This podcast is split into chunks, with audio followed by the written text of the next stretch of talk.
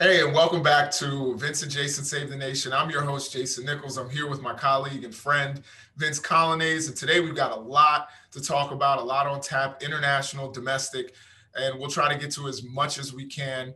Uh, so I'm going to turn it over to my friend Vince. All right. Thanks, Jason. And first and foremost, as we are speaking, uh, we know that somewhere, you know, in Geneva right now, either Joe Biden is now done speaking to Vladimir Putin or he's in the midst of doing that. Uh, the two world leaders have been meeting this morning. And Jason, there was like all of this anticipation ahead of the meeting. What was it going to look like? And I, uh, I, I guess with you this morning, I just want to assess sort of what are the stakes of a meeting like this? How important is it actually? Are we overestimating its importance or, or even underestimating for that matter? Uh, and you know, what do you want to see Joe Biden accomplish in a meeting like this? I, I guess I'll start there as a baseline, and then we can get into the big picture stuff about, um, you know, about whether or not um, the United, what kind of posture the U.S. should have towards Russia. Well, so I truly believe that we are expecting probably too much from this one meeting. Mm-hmm. Um, I think Joe Biden is a skilled politician. He's been around forever. He's been in this kind of situation. He's no stranger to these kinds of meetings. Uh, the early reports are that he looks relaxed. Um, I, I, think that we're expecting some sort of bombshell to come out, and what we're going to get is, hey, we had a meeting. We're going to have more meetings. Um, I think generally what we want is for them to discuss, you know, cybersecurity, for them, you know, to oh, yeah. hold people on their end accountable for hacking, for them, uh, or to extradite some of their criminals here. Uh, we need to uh, talk to them probably uh, uh, about Syria. Like there, there are many kind of geopolitical things that we need to discuss with Russia, including our own elections and election hacking and, and things that they may have been involved in or any kind of sabotage to our democratic process. Um, we need to talk about human rights with uh, Vladimir Putin and, and some of the things that he's alleged to have done. There right. are a lot of things that are on tap, and there, there are a lot of stakes, I think, in the relationship between uh, the United States, Russia, and China is not there, but I think those are the three countries that uh, you know to a lesser extent you know you've got other countries that are important iran and china and um, north korea and everything but yeah. the united states and russia uh, you know going back to the cold war have always been two of the most important nations on the planet and it has implications for not only those two countries but for the entire world. So um, what do you what do you think is like actually going on behind the scenes behind closed doors between these two guys? Because like, remember, it was just a couple months ago, Joe Biden was asked whether or not he thought Vladimir Putin is a killer. And he said, yes. He said, yes, I think he's a killer. He said in an interview. And then this past week, um, in his uh, at a NATO press conference, he was asked about that. Does he still believe that? And he dodged the question on the killer part. And then he said things, he was very complimentary of Putin. He definitely softened his language tremendously ahead of this meeting. Uh, what do you th- do? You think do you kind of envision Joe Biden as like talking tough in a meeting like this, or do you expect that he's going to play pretty nice with Vladimir Putin? Uh, I think there's going to be a mixture of both. Uh, they're going to be meeting for several hours, so I, I think there's going to be some tough talk, uh, some tough posturing, but I also think that there's going to be, uh, you know, some friendly exchange. You know, basically they're going to play political gamesmanship. Um, and this is one thing, you know, I, I think is so interesting just generally. And everyone wants a, an experienced doctor. Everyone wants an experienced mechanic. Yeah. Everyone wants an experienced electrician. But for some reason, people don't want an experienced politician. you know? Mm-hmm. And, I, and I think there are times where that is the right approach. We do want somebody who's not connected, who's not part of, you know, that uh, that class of politicians who are career right. politicians. But there are times where having an experienced politician flanked by experienced diplomats and others on the di- on the uh, international stage, where I think that actually helps, and I think that actually works. Right. Um, if I would agree if if the outcomes are good, I would totally agree with you. But like if and to use your analogy, if the doctors we were talking about were routinely killing their patients, we'd say, you know, maybe we should go in a different direction because these doctors are not serving us well. All these people keep dying on the operating table. Uh, just, I think there's a problem here.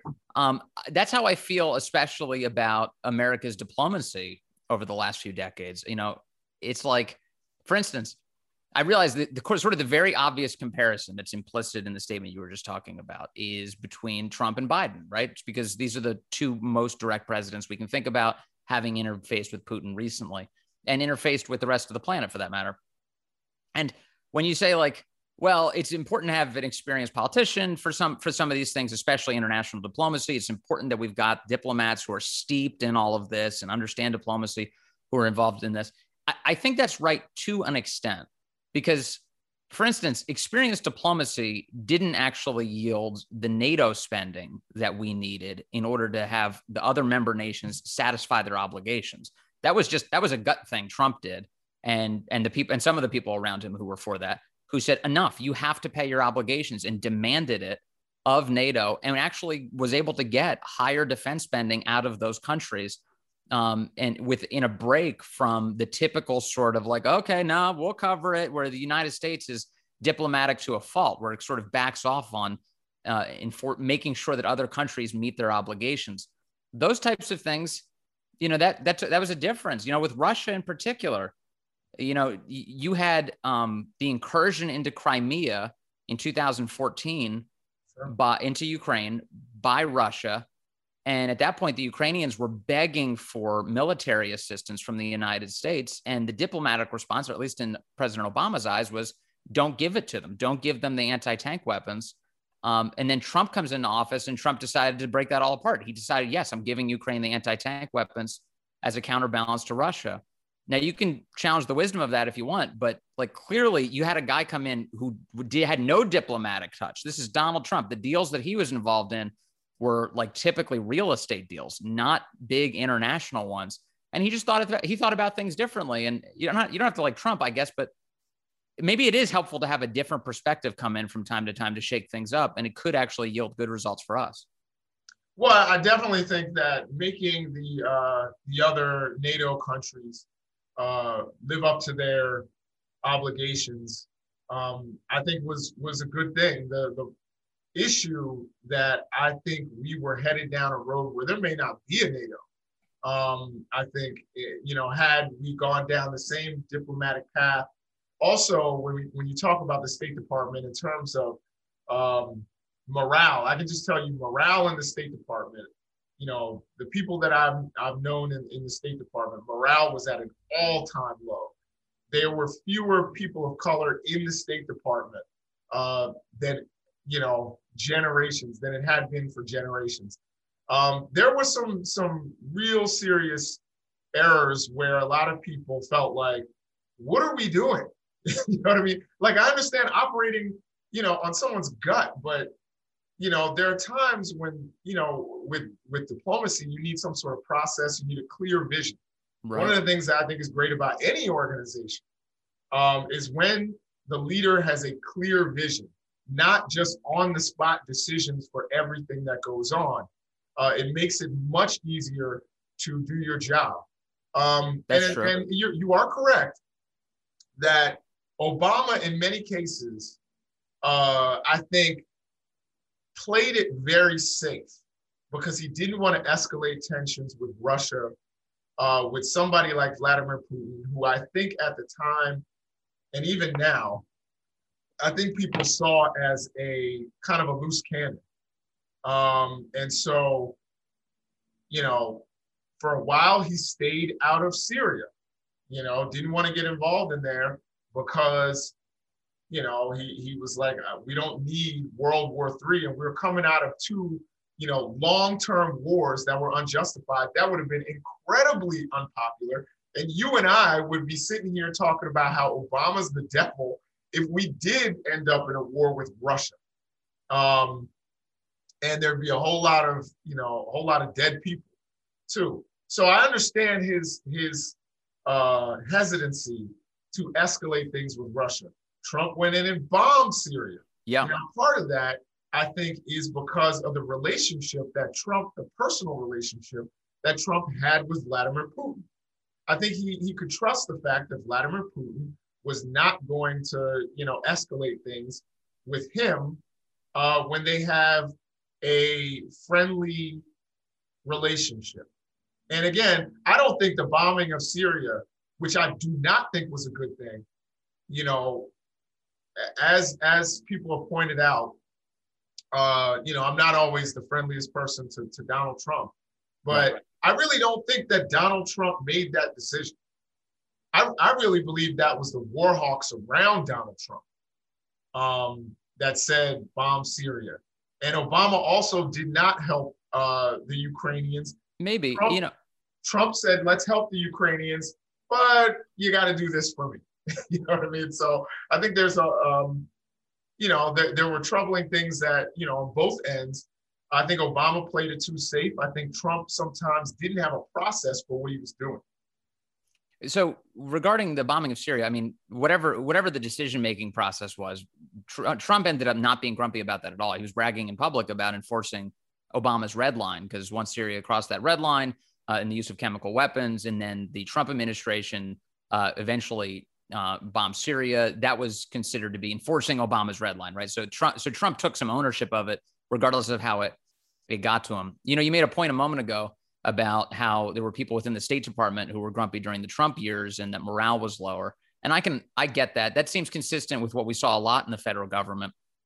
There was this um, this sense within the government itself that uh, they knew better than Trump, so therefore they felt like they didn't either didn't want to do the things that he wanted to pursue, so they would do what they can to subvert those things, or they would quit. You know, uh, public service like you're talking about. They would they would abandon it because they they didn't like him. But I think what's gotten what's happened in Washington, and this is not a partisan point. I think this is just this should apply to both parties. Is that you have this deeply entrenched administrative state, some form of it, what we, we refer to as the deep state when we talk about the intelligence community, but this administrative state that feels like okay it doesn't really matter who's in charge like remember like who who the smart people are like who the people who know what's actually going on are and we're going to call the shots and it is a good check on them when the pre- when the person that we elected says no i'm going to do something else. I'm going to i'm going to change my mind. I'll give you an example that just happened this past week. So um, and by the way i don't think this was a wise decision but it's definitely his decision to make. We just found out that the state department and all of the diplomats were telling joe biden and the white house to maintain the sanctions on the nord stream 2 pipeline connecting russia to germany designed to circumvent Ukraine, right? And to diminish Ukraine's power and to make Germany more dependent on Russian energy. So the United States, under the Trump administration, had a suite of sanctions on that.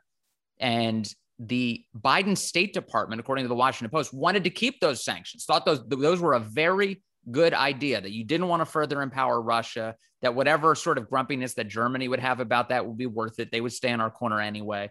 And that this is to the benefit ultimately I'm not sure this is the State Department's rationale, but this was to the benefit of the United States because we can continue to export American energy. We're not empowering Russia. The greatest thing that we can do to actually knock back Russia is to become more and more energy independent and become more of an exporter of energy because that diminishes their economic power in the globe. Um, so Biden overruled all that. So this is just kind of the point that I'm making, which is like he's entitled to do it to do that because he was elected and therefore he can push back on the people, the experts and the diplomats around him. I happen to think in this case, the diplomats were right. They should have kept the sanctions on the Nord Stream 2 pipeline. But that's a good example of where, okay, the guy's elected. He gets to make the choice whether it's good or bad. Yeah, I don't think anybody's uh, saying that Trump didn't get to make the final decision. I think the the issue was that, and and, and I the only thing that I would disagree with you on, on what you said is this idea that people in the State Department, and I, I can't speak for every part of the federal government, but I, I think that there are many in many elements of the federal government who were just doing what I said earlier. Like, what's the plan? What's the process?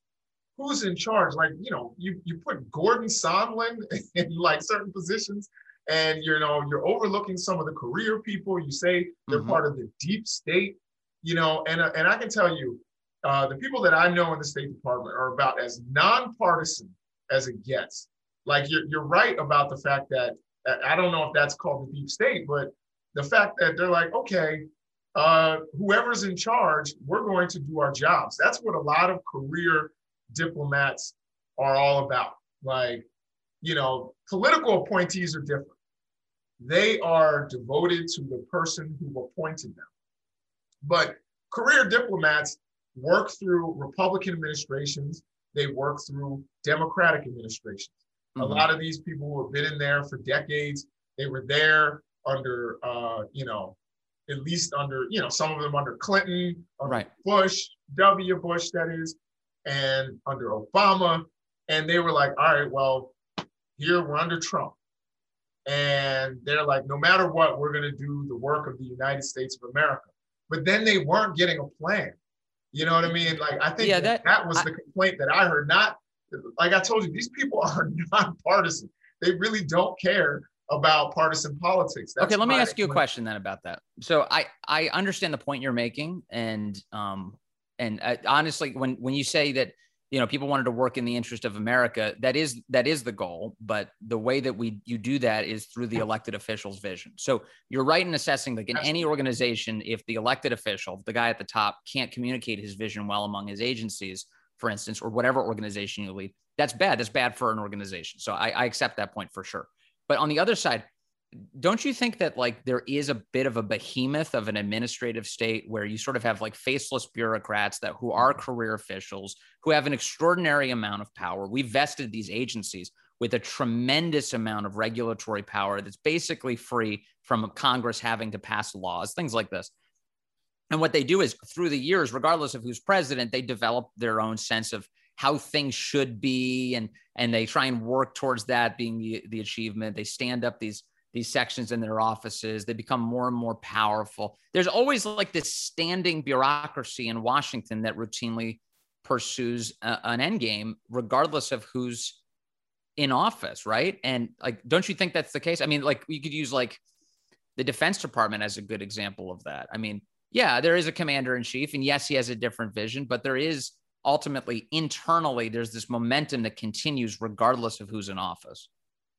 And I and I think that in many ways, so I think there are issues with having a, a large administrative state. Absolutely.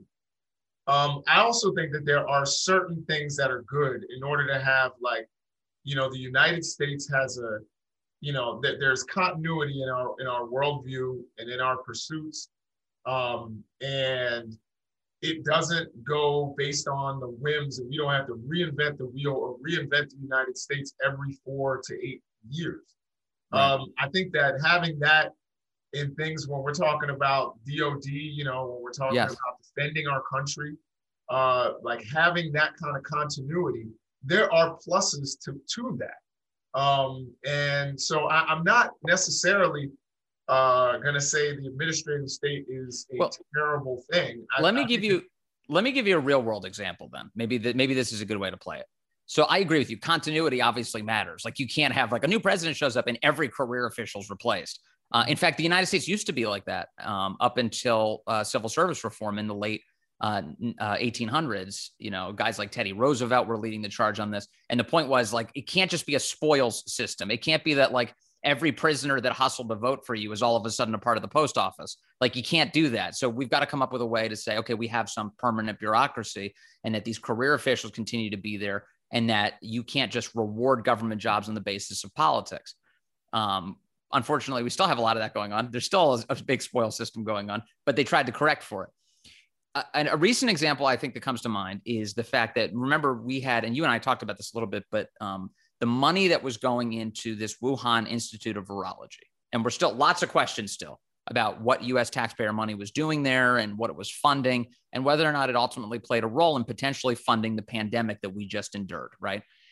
And the reason that that could occur was because there was creative budgeting going on within the National Institutes of Health.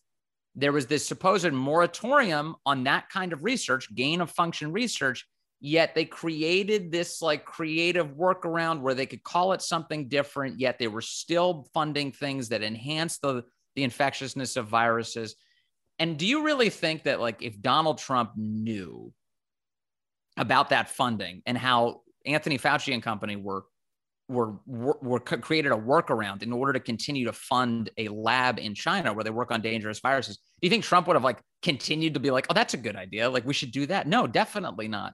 I mean, there's a reason they did it in this way. It was subversive. And I, and I, my fear is, uh, Jason Nichols, is that, is that there's a lot of that going on that that's like, you know, look, if we do something in a certain way, it'll attract the notice of the politicians, of the guys who are in charge, the electeds. Let's let's not do that. Let's there's another way to do this. And that's not good. I just don't think that's good for a country and not one like ours. So um, first of all I, you know it always wakes me up when you when you address me by my first and last name. So. I just want to remind everyone who you are. That's all. It's right, a, it's right. a radio tic. I every so often, like if I'm speaking to a guest, I'll say their full name so people, if they just tuned in, they know. But I guess if you've been listening the whole time, you know who Jason Nichols is. So I'm sorry. Go ahead, my friend. Well, Jason. well, Vince Coglianese, I will say that um, I, I, think that there there are, you know, I, I don't want to go. We we've talked about the, the Anthony Fauci thing, and yeah. I do think that there are a lot of people with FDS, you know, uh, Fauci derangement syndrome. Um, Did you coin I, that?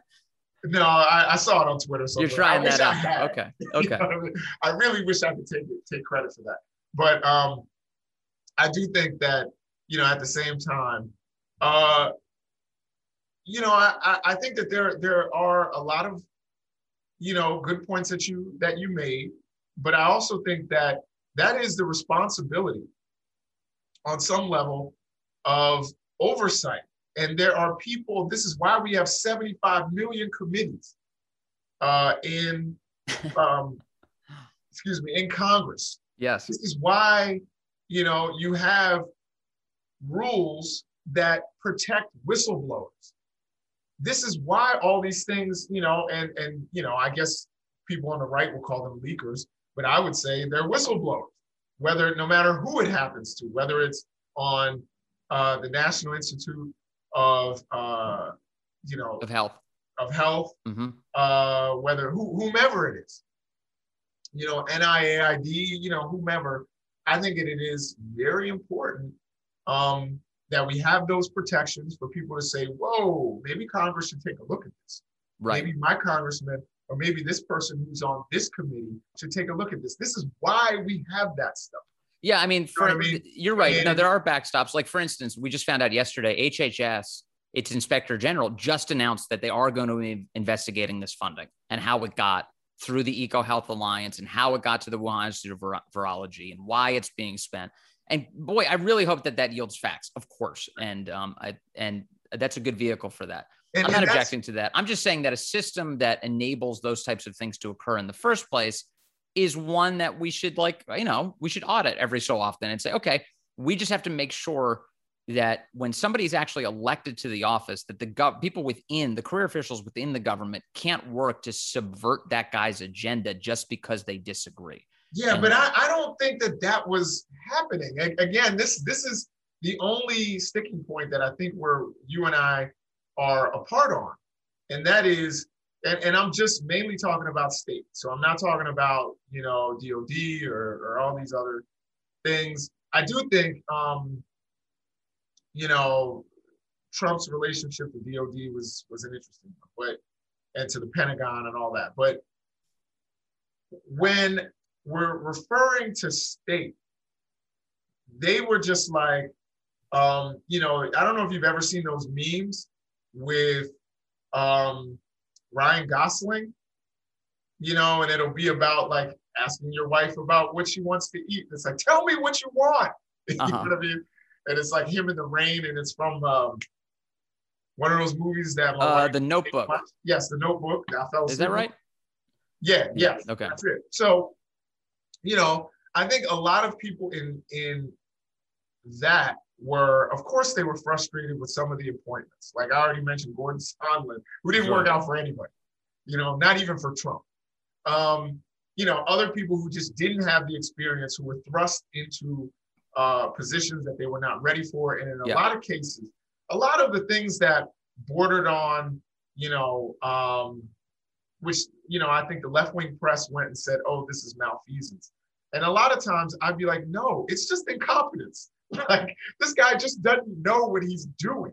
You know what I mean? And so I think with with uh, that situation, there was frustration with that. But when you don't have a clear vision, you know, of of what the goals are. Now there were a lot of things that Trump and Obama, you know, the Trump administration, in terms of diplomacy and in terms of their uh, addressing Russia, they actually didn't undo a lot of what Obama did. You know what I mean? Which again, I think we act like this is where when we bring on, you know, uh, a Jimmy Dore or a, uh, you know, a Tim Black or mm-hmm. uh, some of the the progressives. I think they make a very good point. A lot of them will say, we met, we act as like there's such a big difference between Obama and Trump. And on an international scale, there really isn't a huge difference between Obama and Trump. A lot of what we're going to talk about are parsing out small details. Yeah. I think that a lot of that was, you know, they had, they pretty much did a lot of the same things. Right. But when so the media, to, let me just say this one last point, and that is, okay. When when it came, and it, you know, it's a it's a repeated point, but when, when it came to okay, what is your vision for for for the State Department? You know, the Trump administration doesn't operate that way because Trump didn't operate that way. He was like, give me a problem, I'll give you an answer. And, you know, I think that that was frustrating for a lot of people and drove a lot of people out, in addition to putting people in charge and in yeah. positions that they were not ready for, rather than looking at some of the career people saying, I'm going to bring my people in. So, you know, on on so a couple things here. I I think that I think you're right that there's, and this probably kind of gets back to somewhat of the administrative state, I think, too. There's like a foreign policy momentum that's hard to break from that even Trump had difficulty breaking from, uh, regardless of whether or not you talk about the Pentagon, the State Department. It kind of is always there and is kind of always insistent. And and there's sometimes Trump would make decisions that he probably wouldn't have made instinct, instinctually, uh, but that sort of institutional Washington wanted him to do. Um, and bombing Syria may be an example of that. Actually, what you what you said before, you weren't in favor of it. Trump did it. Um, you know, there was this. You know, I guess one of the breaks with Obama, I, I guess it's consistent, but but Trump got tougher on Russia than Obama was. Obama under with Hillary Clinton was trying to undergrow that you mentioned earlier, this Russian reset, trying to kind of you know play nice with Putin, and that kind of gave Putin an opportunity for some expansionism that he may not have had otherwise. Uh, and so when Trump comes into office, despite the media's character characterization of Trump, because what, what was happening was there was kind of this this ongoing and insistent lie that Trump was had colluded with the Russians to steal the 2016 election. And in order for the media to cover it, what they would do is they would backfill every story to make it seem like this all plays into that narrative. So when so, Trump would say something nice about Putin, that was kind of consistent with Trump being like a bro to everybody. Like Trump, like constantly. He wasn't a bro to Angela Merkel. No, that's a good point. That's I, like, I, I take that actual allies. you know I mean? I take that maybe, and this might get back. You and I had a conversation actually last episode about the way he treats alphas and the way he treats betas. And I have a feeling that actually went into his treatment of other world leaders as well, like people he thinks are weak versus people he thinks are strong, and that includes adversaries. Um, that we could we could go off on a whole nother psychological tangent on that. But my my only point is that um, the media was looking at his tonal qualities and going, why would he say nice things about Putin? This is clear. It's it's part of his collusion, and and they went off into conspiracy theory land. And um, and in the end, really, I mean, Trump's posture towards Russia was tougher than Obama's shaping up to be tougher right now than Joe Biden's. And, you know, I mean, think about like you had Russian mercenaries in the field in Syria. They got too close and and were threatening Americans in the process. And Trump, with General Mattis as the Secretary of Defense, they made a decision to to air bomb Russian mercenaries. We were killing Russians in the battlefield during the Trump administration. There was nothing gentle about that approach. Um, but it is it has been so distorted. The way the press has talked about this issue has so distorted reality that it's actually hard to figure out. Okay, like what is going on? Like, you know, if you were to ask the average person in Washington, like who's tougher on on Russia, like like Trump or Biden, I think by and large they'd be like, Trump is weak on Russia. Trump was he sucked up to Putin. And it would just be this like, I think this very distorted view of the world that doesn't actually reflect what really occurred. So here, here's the thing. Um, I disagree. About what? Trump was was tougher on Russia than Obama. I think it's more, there's a more nuanced conversation about that. Number one, in terms of Russian collusion, I think there's this right wing thing that, you know, after the um, the Mueller report, the Mueller report, excuse me, said we couldn't find evidence of Russian collusion. People like, no collusion, total exoneration. Uh-huh. Um, one thing I will say, and again, I, I, was somebody from the very beginning. You can you can fact check me. I, I did not believe that to be the case once Bob Woodward, who in my opinion is the greatest journalist of our, you know, the last 40, 50 years, said, I don't think it's there because I couldn't find it. I looked everywhere. I couldn't mm-hmm. find it. Um, however, we do know for a fact that Paul Manafort shared internal polling with the Russians. Now, whether you want to call that collusion or not, call it something else. I don't know. I mean, collusion isn't actually a crime. So call it something else. I mean, you could very reasonably argue if the head of your campaign is giving internal polling data to people who work for the other country, that that could be collusion you know, I know that's become a big political, oh, you know, I can already see the, the keyboard people typing, keyboard warriors typing in there, oh, TDS, this guy's crazy. No, but I, that's all fact. Now, I don't, I don't have any objection to being concerned about people's uh, foreign lobbying relationships and whose interests they're serving and who gets money and where they get money from. That's like those are total legitimate lines of inquiry. My only point is that there is no evidence that the Trump campaign, there is no evidence that the Trump campaign conspired with the Russians to steal the 2016 election. And um, that is that's that is a well beaten horse. And yeah, I, um, so again, I mean, we we I, I honestly, the last thing I want to talk about is Russian collusion. Yeah, you know what I mean. I've gotten enough of Russian collusion. Yeah, me too. Oh, but I, I, you know, again, I think uh, I guess it depends on. It's kind of like the Bill Clinton define sexual relations. It's that's the same thing with define, you know, Russian collusion. Yes, um, it, it, as so long as the person that you were having sex with in this analogy was in a completely different country and you've never met them. I, now, number one, do do you need a direct? Um, you know, it, it the the idea was there some sort of cons- you know, was there were people conspiring right uh, with other people. All, all I'm going to say again, Paul Manafort, the head of Trump's campaign, shared internal polling data with the Russians.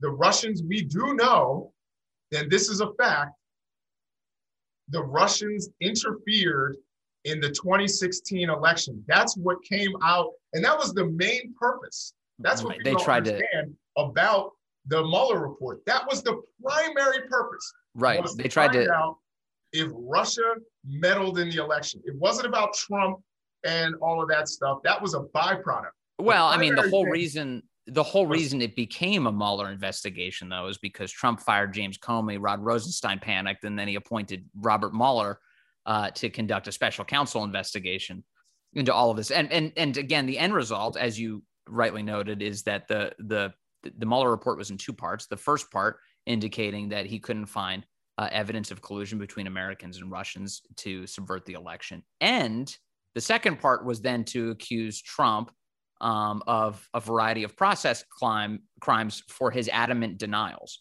And um, and then of course that's you know that was basically the story of the Trump presidency, at least in for the mainstream press.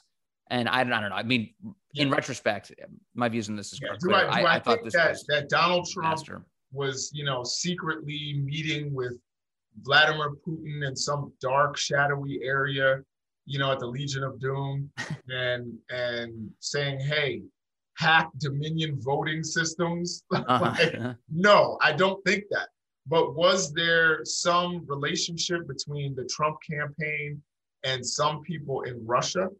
Um, I think that that is abs- some people in Russia who, who have power, oligarchs and people who have relationships with the power structure in Russia. That's fact. There's there's no way around that. So again, um, you know, I, I don't want to talk Russian collusion. No, I, I know. that's but... so 2018. But you know, and it's 2021. We have a new president. But what I will say is that the reason people can certainly argue, and I would be one of them, that Trump was not any tougher on Obama, uh, excuse me, on, on Russia than Obama was because he failed to address something that we're all concerned about, and he downplayed it, which was election meddling, which we all know happened. Yeah, the, the question on election meddling was like, what extent did it actually do anything? Like, for instance, we like one if you polled Democrats, if you polled Democrat voters, maybe even right now, at one point, like a huge number of Democrats thought that the that Russians had actually changed votes in the 2016 election.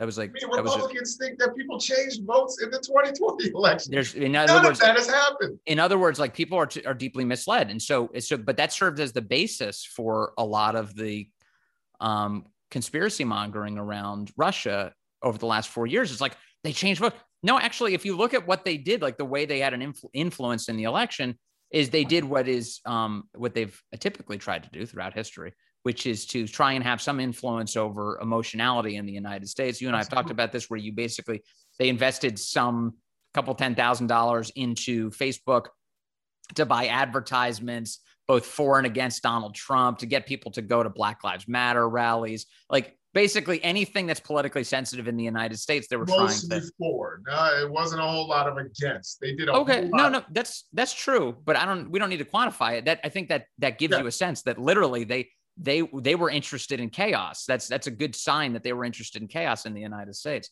For sure. But I just we we spent a lot of time on that issue for for many years now for the entire duration of the Trump presidency without anybody ever giving us a meaningful sense of scale like it, it does it deserve this much of our attention or should we just be saying to the government hey make sure you do what you can to prevent um, uh, foreign powers from meddling in our activities, including influence campaigns in the United States. Um, so I, I, do have to say before we before we conclude here today, because I, I think you and I've had a good conversation. The the framework you just laid out though, where you're like wondering, you know, hey, who within this orbit in the Trump campaign orbit specifically has relationship with a relationship with people who have power in Russia? I mean, that is the exact framework by which we should be looking at the Hunter Biden story, don't you think? I mean, like, if you've got Hunter being paid awesome money, by the way, I would kill for some of that Hunter money by these foreign governments. And then he's got business partners who say outright that, like, hey, Joe sat in on some of these meetings. He met the business partners. He was definitely there on the record guy, Tony Bobulinski, saying all this. I mean, don't you think some of that deserves like at least a little bit of scrutiny from the American press that says, okay, to what extent is the president's family financially entangled in foreign business interests of any kind? Is that a worthwhile uh, line of inquiry to you? I think that's that's been investigated. you know what I mean? It just hasn't it hasn't turned anything uh, significant up. And I think if, if it were bigger, uh, a lot of the mainstream right wing press would be all over it to this very day. The other thing is, I just want to really quickly say about Hunter Biden. Yeah. You brought it up. Um, a joke that I made on Twitter that did not get its just due.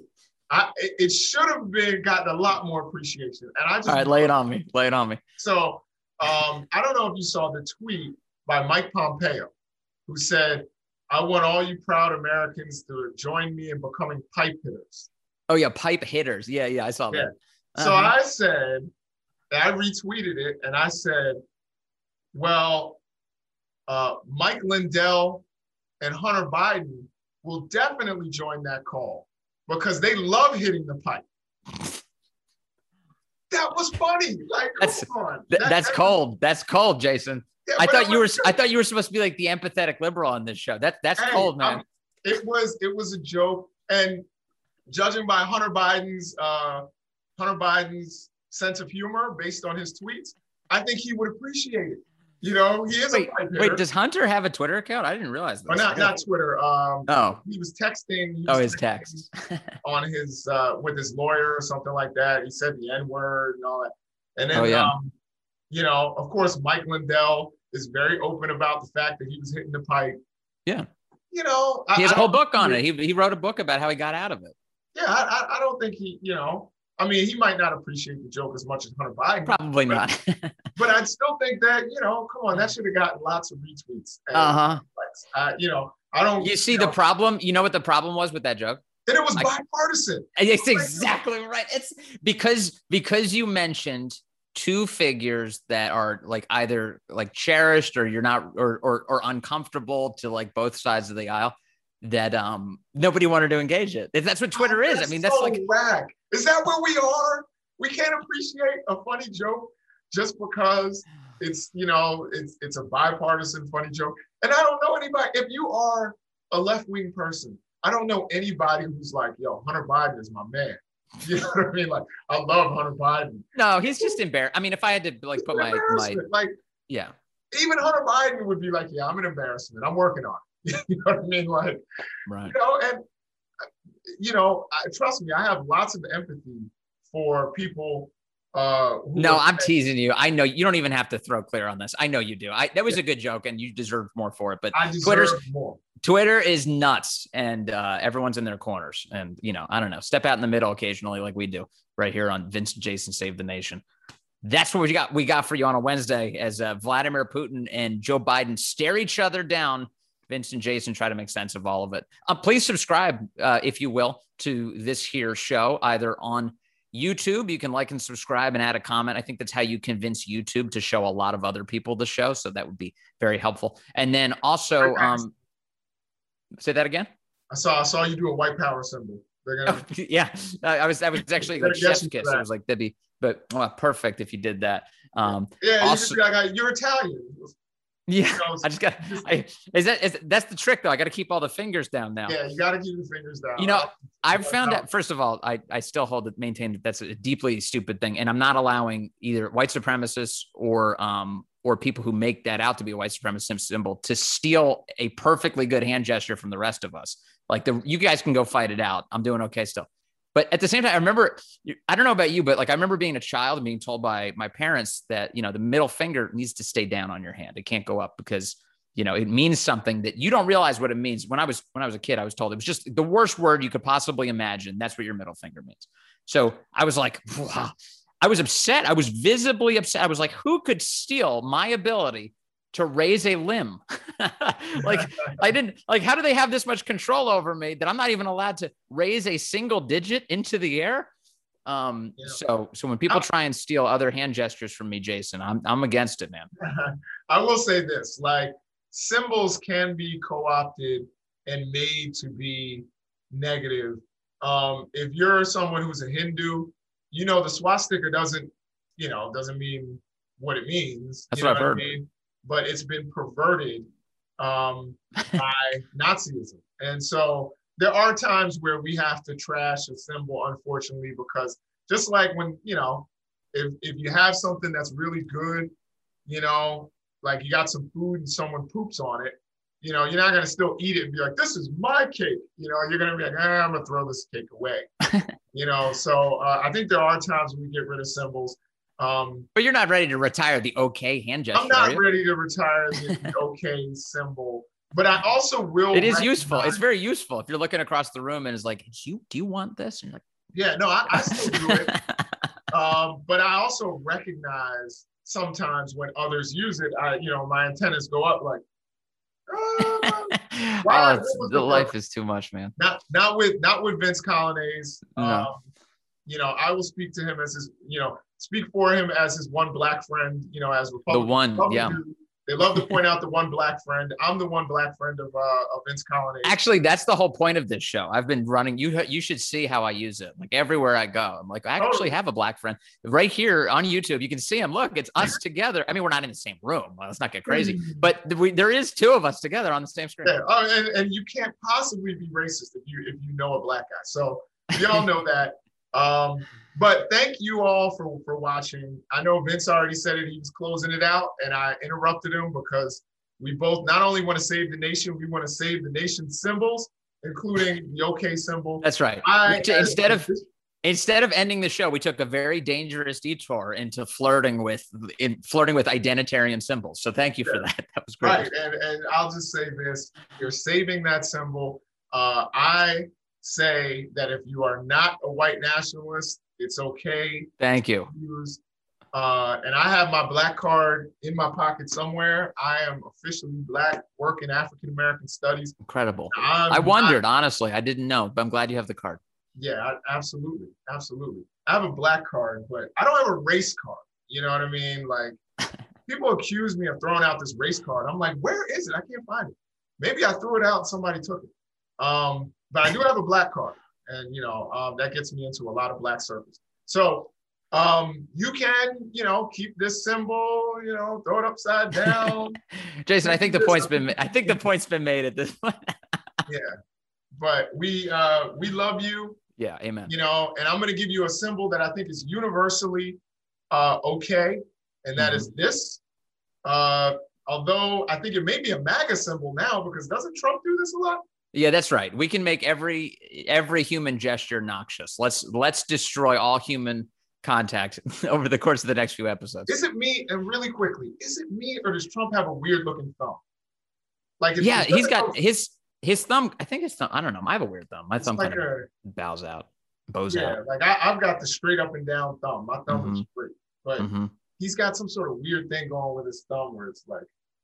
But anyway, um, in in you know just like this click that down below. That's a like symbol. We will take likes. We like likes. Uh, even click one of these. We don't really you know that won't hurt our feelings either. Yeah. definitely engage with us comment uh, and you know we enjoy having you guys with us on vince and jason save yeah. nation. I'm jason nichols. That's vince coglianese or i guess maybe that's vince coglianese. We're there Either way, and uh, Vince Coglianese is here. I'm here. We like you. You like us. And honestly, if you're still watching this right now, if like if you've made it this far, uh, chances are you're probably already subscribed. So sorry about that. Absolutely. All right, guys. Take it easy. See you.